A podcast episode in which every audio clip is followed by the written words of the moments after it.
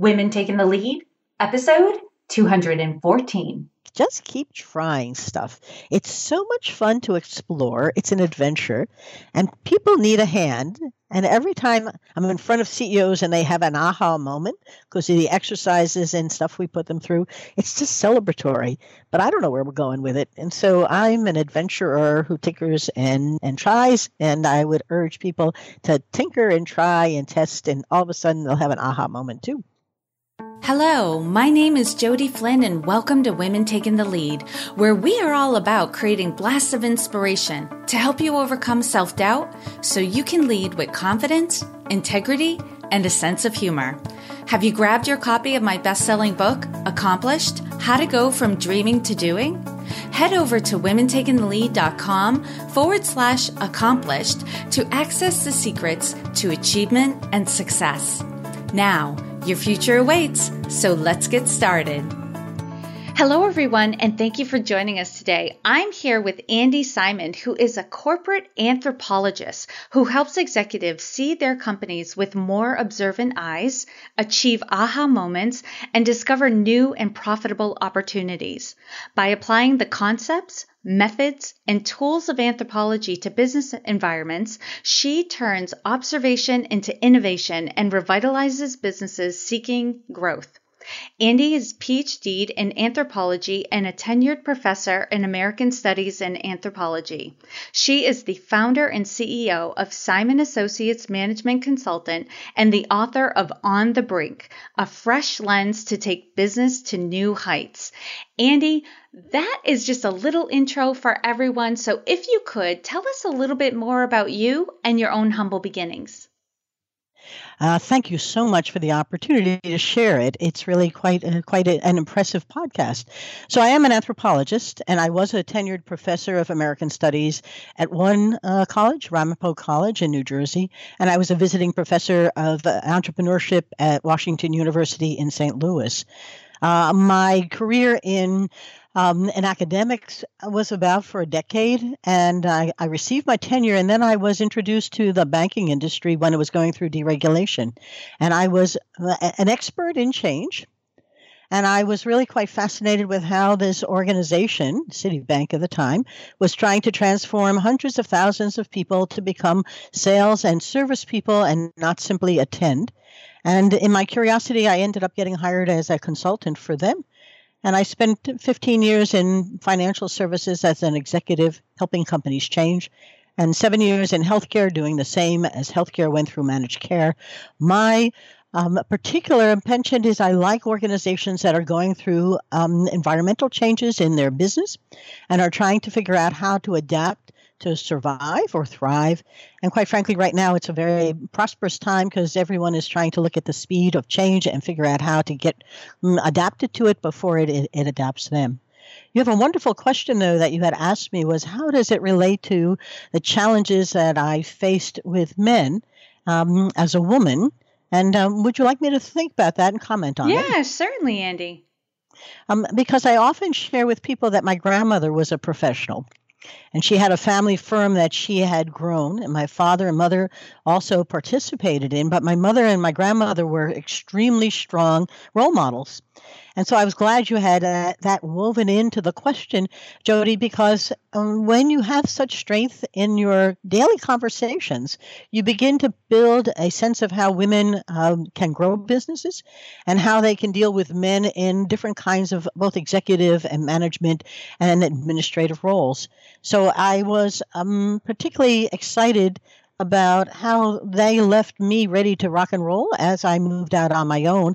I never thought about men at all, quite frankly. It was like onwards we go, and um, and and it was just you know off you go, and so it was fun. Yeah, yeah. I found that a lot of women who have found success, you know, will say to me, you know, because different people have different experiences in the workplace with men. Some people have like a bad experience and I've had guests share their bad experiences and I have some who are like I don't let it phase me. You know like you know like ignorance you know or or pretending ignorance sometimes is is the way to go. And there are others who are like you know i just don't let it phase me. They're just guys being guys. It's kind of like brothers you know that sort of thing. Everyone has their own different experience. And wow andi what really jumped out at me because when you talked about the banking deregulation i was in mutual fund operations during all of that. And then when you say you then jumped into healthcare I was like, wow, this woman likes to be in the thick of things.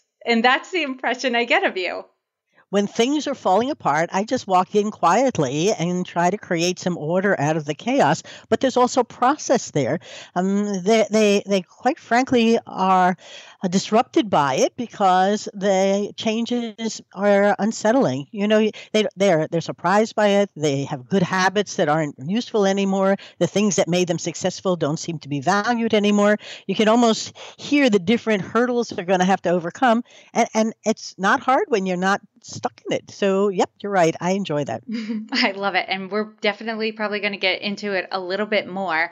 But where I like to start everyone, Andi, at this point is before we really take off into the interview, is that human moments. You and I had a brief conversation before we hit record, and we, we both laughed how, you know, my thesis um, for my master's was on evolutionary psychology. Here you are, a corporate anthropologist, and we both are fascinated by human beings right? And we talk about people in terms of being human beings. And there is a common human moment we all experience, which is the playing small moment, the moments when we, we just don't realize we're oblivious to how capable and powerful we are. And so we hold ourselves back till something happens, there's some intervention or some realization, and then we start changing. But until then, we're kind of stuck and we're playing small. So, Andi, if you could share with us your playing small story and the lessons you've learned from it. Well, this was a um, a situation and and you're playing small is an interesting metaphor for thinking about it but i'll share it and hopefully it'll provide some insights. I was hired by a financial service organization as an executive uh, by the president who i knew as um, a colleague and a friend and my job was to be his successor and I quite naively thought the story he told was that he was going to retire in five years, and my job was to right set this organization uh, because it really was a mess um, beyond one's imagination. The examiners had just arrived. We had to rebuild our whole data system. Um, it didn't matter whether it was the checking side or it was the loan side, everything needed to be redesigned. And so I did it. And I successfully managed to um, merge it into its parent. And my mind was on the succession of taking this organization from bad to great. Um, and then one day, after having succeeded and having gotten all sorts of kudos and public um, recognition and stock and money, um, the president says, I've decided not to retire and there's no room for you and me, so you're out of here. And I'm not sure if that's a small moment, but that was when I said, oh man, there's a lesson to be learned big time here about what people say, what they really mean, what doing well and good really can turn into. And that linear line from having achieved and accomplished some amazing things turns from um, kudos to uh, jealousy, envy, and hate. It was the only way I could shift the story fast enough. And, um, and you can do a male female kind of story here, but at the end of the day, I learned a lesson about storytelling, which is a much more profound one, which is we tell the stories so we're the hero in it. And as I listened to my own story, I was the hero in that story. And I'm not sure two heroes can live in the same box very well. And he was the hero in his story. And there wasn't room for both of us. And so I was gone. And then I began to realize how the stories that we tell create a reality that we live in. And I had to be careful what story I was telling. And that was the sort of aha moment, which was I'm not going to be a second story. I'm going to be a first story. I just got to find the right places to be the first story in because I'm much happier being the only as opposed to trying to compete for space with another. And uh, it took me a little while to craft it and finally get out onto my own business, but it was one of those aha moments that you and I were talking about, mm-hmm. which changed the way my brain operated. It was like, wow, woo, off I go. Yes. And I think, you know, I've definitely come across a lot of entrepreneurs who suddenly realized the corporate environment was not for them. I know there there tends to be sometimes this like you know, hate against corporate America and how entrepreneurship is the way to go. But I meet just as many people who are not fashioned for entrepreneurship as I meet entrepreneurs who are not fashioned for the corporate environment. It's about finding the place where you fit. And what I'm hearing in your story is you suddenly realized you wanted to be the hero in the story you know that you were living and so for you entrepreneurship was the way to go and I say that modestly. Yeah. But at the end of the day, you know, we talked about humans. People create stories in their head and then they sort the reality to conform to it. And um, and it's very important that you have the right story going on there, the visualization um, so that you're, you, and this is for your own sake, so that you're living in a space where you're really doing well and having fun. Mm-hmm. Um, it's, a, it's a short trip through life. So, um, and I, I might have been thinking about being my own business, but at that moment, I knew this was not an environment I wanted to play in too often. You know, Andi, I, I completely agree. You know, you don't have to be humble about how you want to live your own life. I mean, you no apologies on that because in my own experience, I had a realization at one point in my corporate career where I realized I wanted to make big changes in the world and I wanted to do it my way. And so the corporate environment, which had been so good to me for so many years, I'm definitely not going to bash it. It was so good to me. I, I realized like it wasn't where I needed to be anymore, right? It wasn't the right environment for the changes I wanted to make. And that's you know, part of the reason why I pivoted. I mean, there were a lot of things going on at that time in my life. It's in looking back that I'm like, okay, all of this happened at the perfect time, but really, I wouldn't have been happy there for that much longer. It would have been too small. It would have been on somebody else's agenda. And so then it became clear to me the move I needed to make. And this is a great story for people who are out there and suddenly realizing, like, hey, this isn't quite the same fit for me. And it could be work or something else your story is a, exactly the ones I see all the time.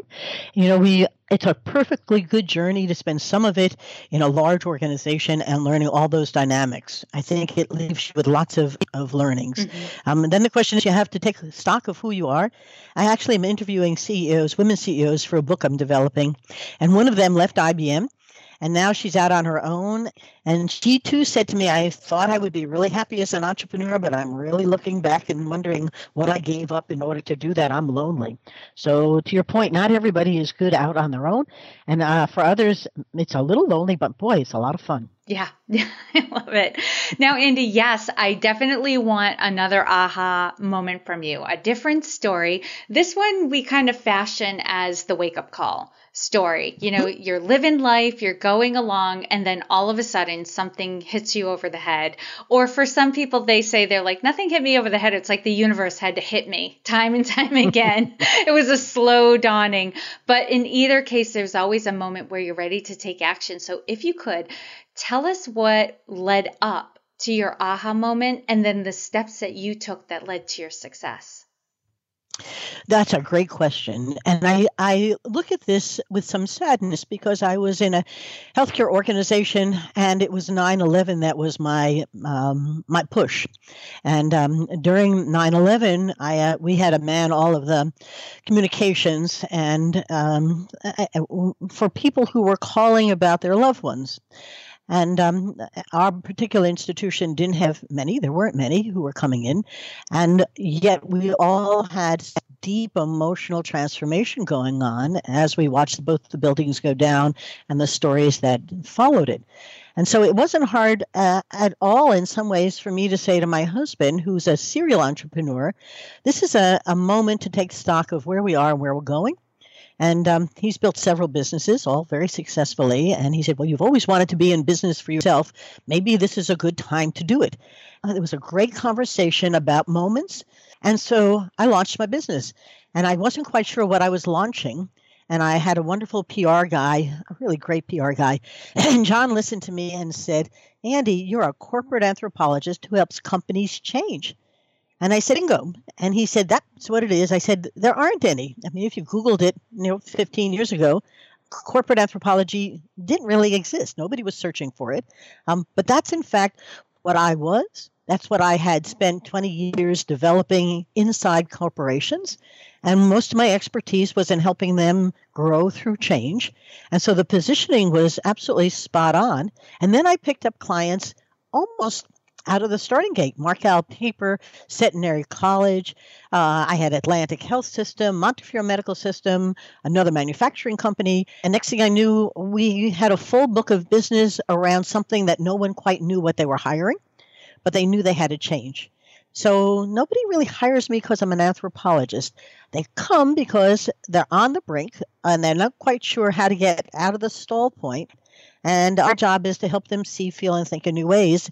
And after 15, 16 years of doing it, I can only tell you that I get great joy watching them take what appears to be an unsurmountable problem quietly begin to assess it, step out and look at it. Next thing you know, off they go. And so that's that's a little bit of my aha moment. Yeah, and that's amazing. What I, you know, what's really important to recognize is how much companies need someone like you because my experience, you know, working with different companies is they're trying to get the most out of their employees, right? So a lot of companies aren't hiring as quickly, you know, they're kind of stretching their people. Like whenever I talk to somebody who works, especially in the banking industry, they're just like, we're so busy, we're so busy, we're so busy. We're so it's like it's almost stressful to talk to them about how busy they are.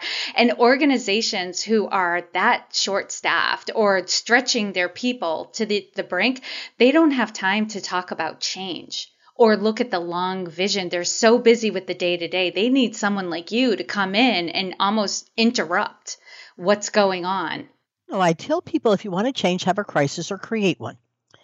Because uh, by and large, the brain hates to change. It just simply creates chemistry in there that in the prefrontal cortex, when it's learning something new, that says, Stop, I don't want to do this.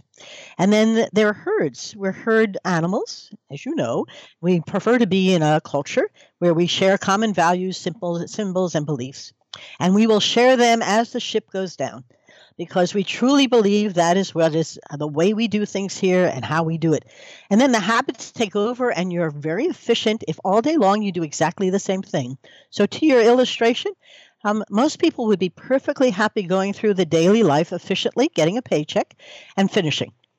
And and the world, the environment, banks, for example, are facing a blockchain that could transform the whole transaction process and if they don't start to pay attention, someone's going to come along and eliminate the need for banks. And uh, so there's lots of very powerful technology coming that's creating the need to stop and and really rethink what you're doing. We're working with service companies today who are all rethinking whether it's law or CPAs or the technology. You know, KPMG has a new technology that will allow you to do audits automatically. So what do I need an auditor for? So lots of cool stuff coming. But uh, you're right; they're very busy, but they have to stop. Yeah, change is happening so fast, and if you don't stop and take stock of what's happening, you're going to get lost. Absolutely.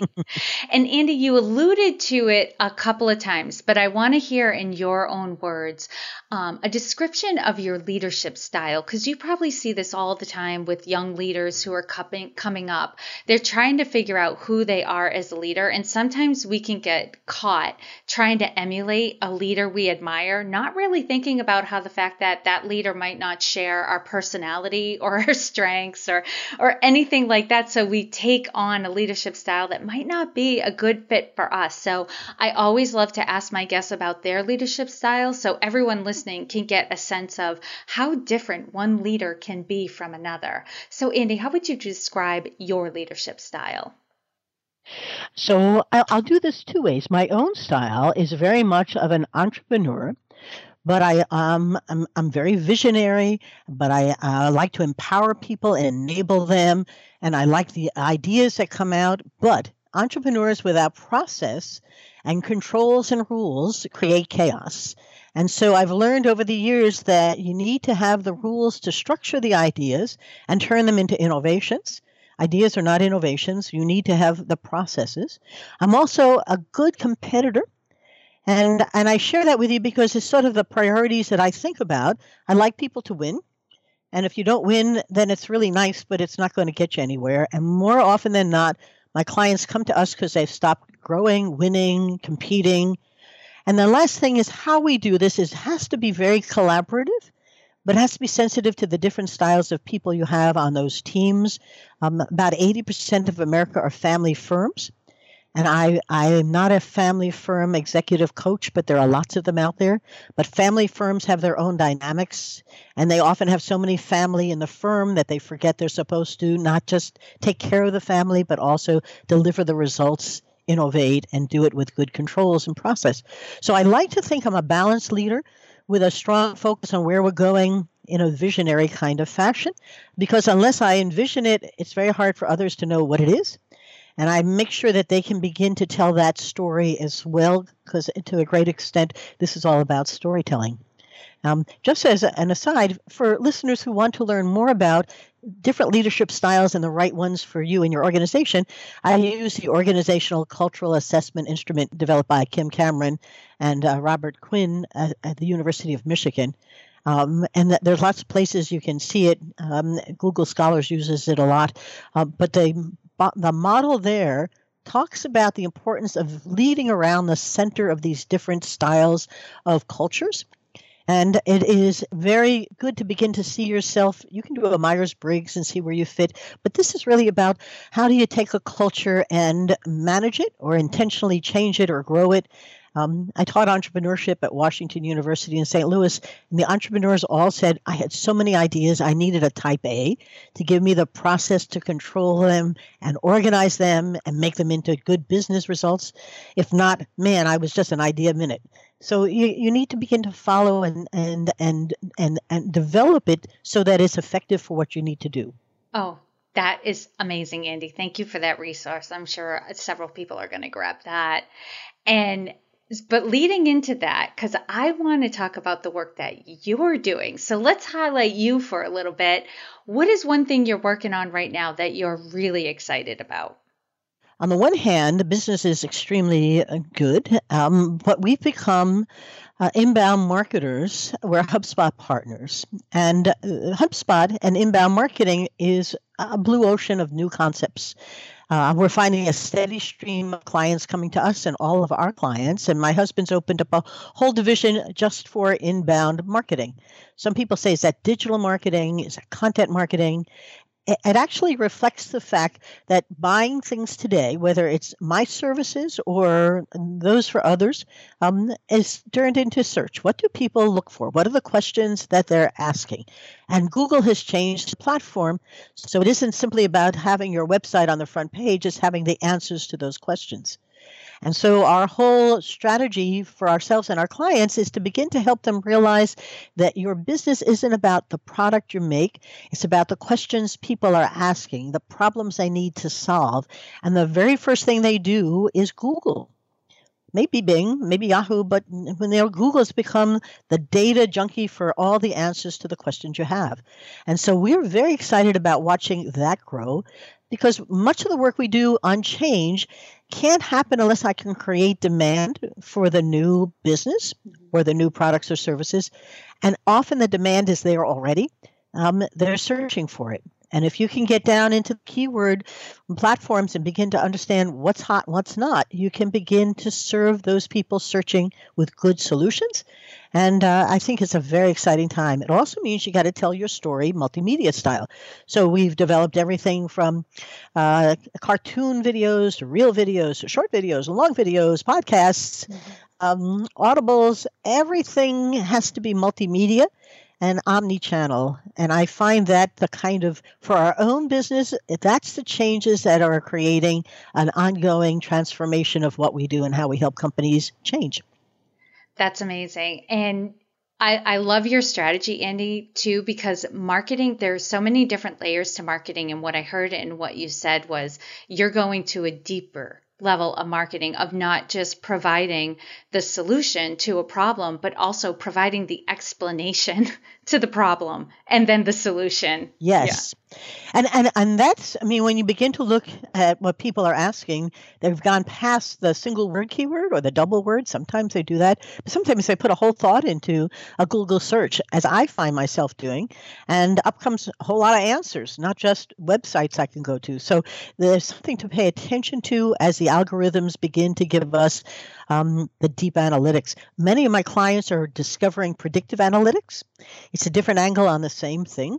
Um, and so, just a bit of sidebar to that, we're beginning to get more in depth around how the 2080 rule and Pareto is uh, changing as your analytics are becoming more uh, systematic and predictive. And uh, as one client we're working with may find that 5% of his business, uh, 50% of his business comes from 5% of the things they do. Um, it's, there's lots of really good big changes that are coming. So I love those things because the changes are coming. Um, but many people don't quite know what is this and, you know, what do I have to get rid of that whole thing that I'm doing because nobody's paying attention to it. So it's interesting times. Mm-hmm. And on the flip side of things, Andi, what would you say is the biggest leadership or business challenge that you're currently faced with? Well, um, the thing that we find is that we need to make sure, and I say this because it's a business challenge in a particular fashion. You said something earlier about how people were so busy they have no time. We need time. Um, thought walks generate 60% more creative energy in your brain than sitting in a room trying to think of a solution. Um, we make sure every 90 days we go away. And uh, in January, we went to Tanzania. I'm working in Mexico this month, and we're going to meet down there for an extra four days. My husband and I make sure we take time that's quiet time, a quiet mind, learns better, thinks better, and the stuff we come up with when we go away dark is so powerful that we've realized that that's a balance to the daily work. And it isn't vacation, it's thinking time, it's quiet time. And sure, it's tourist time, but uh, I will tell you that it provides a fresh perspective on where we're going and how to deliver the kind of services that our clients need and why it's so valuable and why we're doing so well and enjoying it at the same time. I love it. All right, Andi, now I'm going to ask you some quick questions. So, in a sentence or two, what is one practice you have that helps to make you a better leader? Well, I try to listen um, and think about it outside in uh, it is easy to impose our own values on people, um, but they really can't tell you very much about what they feel and how they're doing it. They're good storytellers. And if we listen to the stories well, it will give us the information we need to um, to lead. And I, I, often think that as a consultant, you're a very different kind of leader um, because you have to get other people to empower you to help them and that requires a lot of comfort and um, and confidence on their side. So leading in a consultative way is a very important, powerful role to play. Um, but I often think of Henry Ford's quote as one of those that keeps me going. If I had asked people how to improve their transportation, they would have told me to make their horses go faster. And I will tell you that we're horse people. We've hunted for 25 years. Horses aren't going to go any faster. Um, but nobody really wanted a, a four wheeled horse. And it took a lot of effort to get those to be embraced. And so if I ask my clients, what can I do to help you? What's your pain point? Oh, we're fine. And then you start to listen to their stories and you find out they're not so fine. So my second favorite quote is by Marcel Proust The real voyage of discovery is not in seeking new landscapes, but in having new eyes. And that's where if we see it, we hear the stories, and we begin to hear what's really going on, and observational research lets you see things nobody knows they're actually doing. And they'll tell you what they think they're doing or what they want you to hear. And then you watch, you videotape them, and it's not anything like what they thought. So the, the complexity of leading in a consultative engagement means that we've got to build trust and they've got to be able to start to test the stories and become collaborative with us. So it's um it's a really cool place to take. And what advice would you give your younger self? Oh, my younger self. What a great question. I think I'm still younger self. Um, and so my my younger self is keep going. Um, this is a, an adventure. Um, anthropologists, we tinker and we try and we fuss and we don't really know what's going on. And sometimes we fail and we pivot and so my younger, older self says, just keep trying stuff. It's so much fun to explore. It's an adventure, and people need a hand. And every time I, I do 50 workshops, I have 50 booked for this year. Every time I'm in front of CEOs and they have an aha moment because of the exercises and stuff we put them through, it's just celebratory.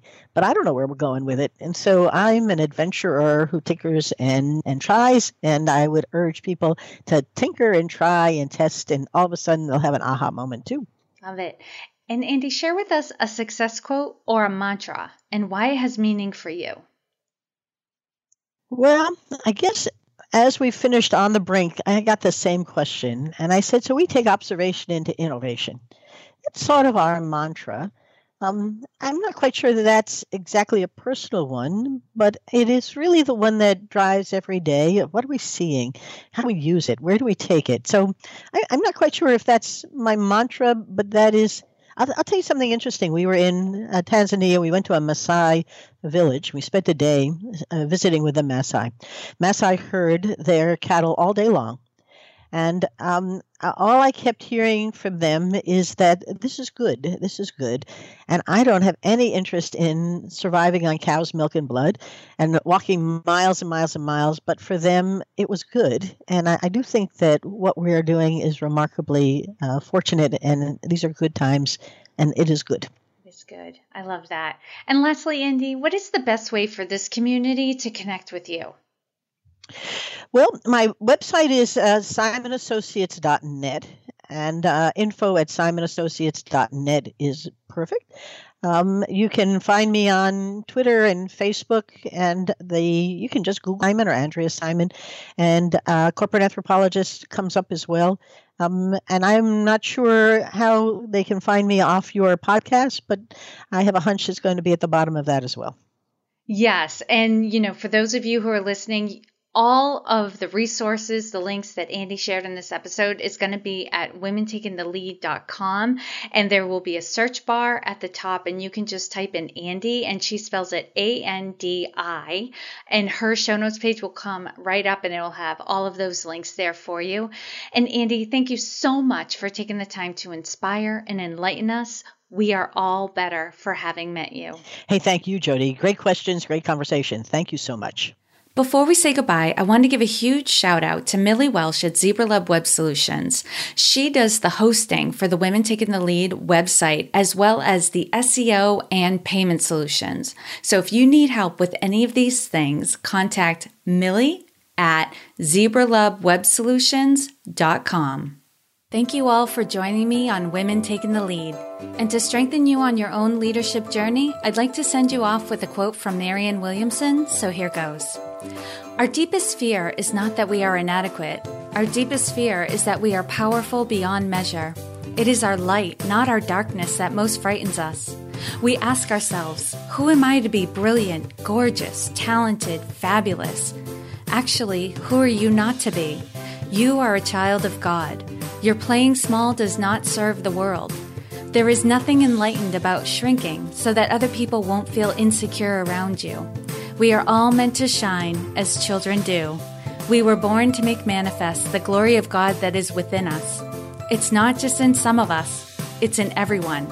And as we let our own light shine, we unconsciously give other people permission to do the same. As we are liberated from our own fear, our presence automatically liberates others. Again, thank you for joining me, and here's to your success.